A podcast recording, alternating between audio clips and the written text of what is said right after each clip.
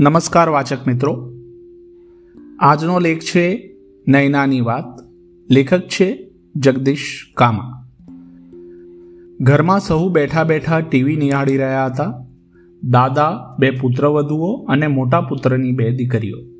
જેમાં મોટી દીકરીની ઉંમર લગભગ નવ વર્ષ અને નાની દીકરીની પાંચ વર્ષ. સૌ હાસ્ય ટીવી, સિરિયલ જોવામાં ખુશ હતા અને મુક્તપણે હસી રહ્યા હતા. તેટલામાં બાજુના ફ્લેટવાળા રાજલક્ષ્મીબેન એક પ્લેટ લઈને આવ્યા અને પરાણે એક ઢોસો તથા ચટણી દઈ ગયા. રાજલક્ષ્મીબેનનો એક કાયમનો ક્રમ હતો કે જ્યારે જ્યારે એ ઢોસા બનાવે, ત્યારે નૈના અને પલકને જરૂર તેમનો ભાગ આપી જાય. પણ આજે તેમને ત્યાં એકાએક મહેમાન આવી જતા બેને બદલે એક જ ઢોસો આપી ગયા. નૈના અને પલક બંને બહુ જ ખુશ થયા ટીવી જોવાનું પડતું મૂકી બંને ઢોસાની પ્લેટ સામે ગોઠવાઈ ગયા. તેટલામાં દાદાની કરડી નજર તેમના પર પડી. એક સરકારી અમલદાર પેટે હુકમ છૂટ્યો એ નૈના, ઉઠ, તું શું નથી સમજતી? પલક તો તારા કરતાં નાની છે. ઢોસો તો એક જ છે. ચાલ ઉઠ. તારે ખાવાની કઈ જરૂર નથી. પલકને ખાવા દે. અને બાવડું પકડી તેમને નયનાને નિર્જીવ વસ્તુ પેઠે ઉઠાવી દૂર બેસાડી દીધી. નૈનાની આંખમાં આંસુ પણ ના આવ્યા.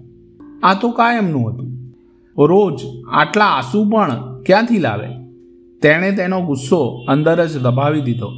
બંને પુત્રો વધુઓ પણ આ બધું ચૂપચાપ જોતી રહી. તેઓ પણ સસરાના આવા વર્તનથી ટેવાઈ ગયેલી હતી. દાદા નિવૃત્ત સરકારી અધિકારી હતા. ઘરમાં બધું ચુસ્તપણે તેમના ઘડેલા નીતિ નિયમો પ્રમાણે જ ચાલે. મારાથી રહી ન શકાયું.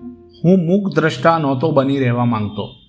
મહેમાન હોવા છતાંય હું પૂછી બેઠો, શું તમે ક્યારેય શેરીના કૂતરાઓને રોટલા નાખો છો? મારા આવા વિચિત્ર સવાલથી સૌ સ્તબ્ધ થઈ ગયા. પેલા નિવૃત્ત અધિકારી દાદા કહે, આમ કેમ પૂછવું પડે છે? એ તો બસ એમ જ મેં કહ્યું. દાદા તરત જ બોલી ઉઠ્યા, ઘણી વખત. તો પછી માની લો કે શેરીમાં એકસાથે ત્રણ ચાર ગલુડિયા આવી જાય તો તમે તેમાંથી એકને જ આપો કે બધાને? મેં પૂછ્યું. લે, આ કંઈ પૂછવા જેવો સવાલ છે? એ તો સૌને ટુકડા કરીને જ અપાય ને. આ વાર્તાલાપ આપણે હાલમાં અહીં પડતો મૂકીએ. શું આપ કંઈ સમજ્યા?